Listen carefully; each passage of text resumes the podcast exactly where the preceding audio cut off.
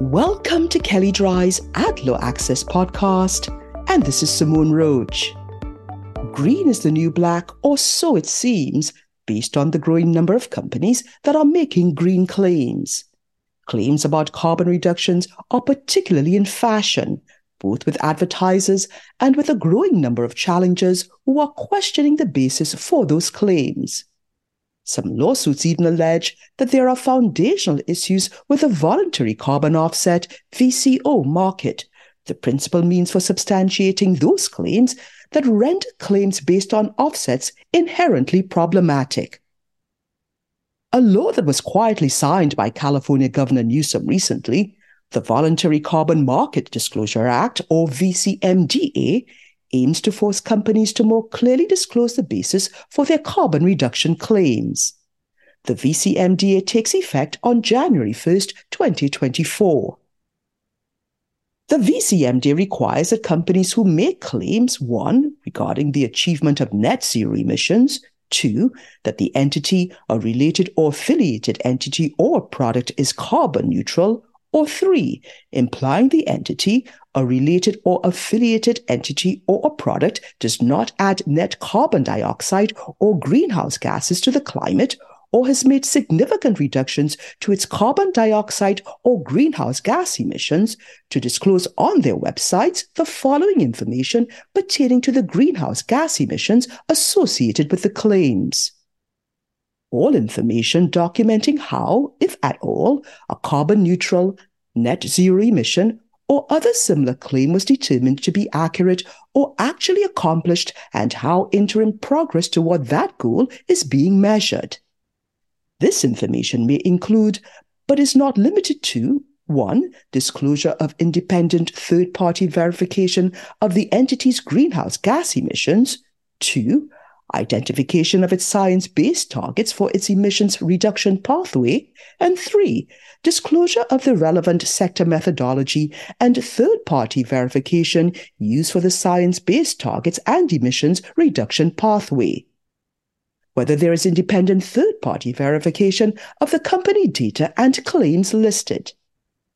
This provision is applicable to companies who operate in California and make these claims outside of California or who make these claims within California. It is not limited to claims based on VCOs.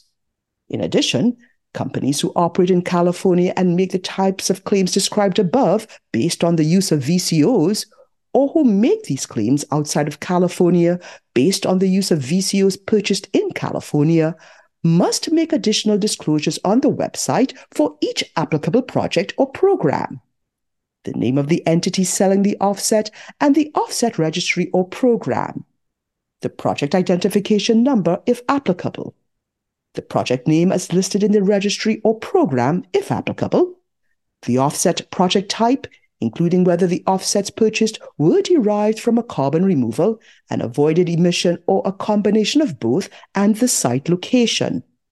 The specific protocol used to estimate emissions reductions or removal benefits. Whether there is independent third-party verification of company data and claims listed. All of the required disclosures must be updated at least once per year. It's unclear from a plain reading of the law whether a website or QR code link to the required disclosures will need to be included in ads for products making these claims, or if having it on the website will be sufficient. The law also requires companies who market or sell VCOs in California to disclose certain information about the underlying projects on their website. Entities that violate the disclosure requirements could be subject to a civil penalty of not more than $2,500 per day for each day that information is not available or is inaccurate on its website, for each violation, up to a maximum penalty of $500,000.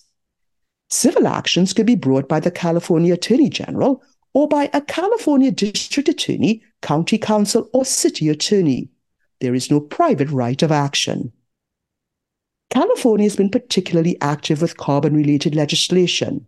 Recently, Governor Newsom also signed 2 other related laws, the Climate Corporate Data Accountability Act and the Climate-Related Financial Risk Act.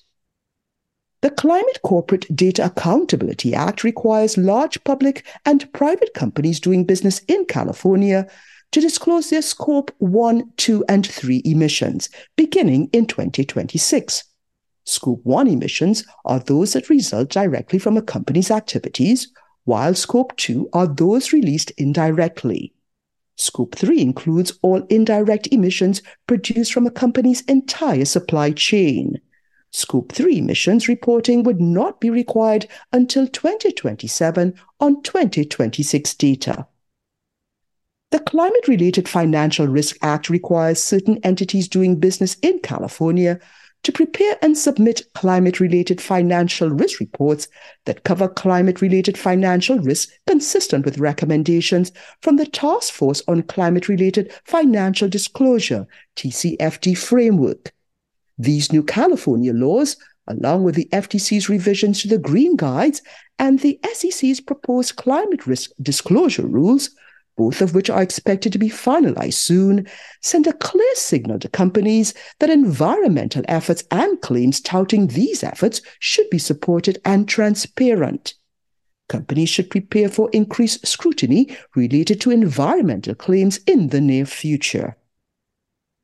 And if you'd like more information on what you've heard on this topic, please contact either Gonzalo Mon or Katie Rogers, and you can find their contact details in the show notes. And also, please see our Advertising and Privacy Law Resource Center available at kelleydrye.com. And please download the AdLaw Access app for Apple and Android phones, available in the Apple app and Google Play stores.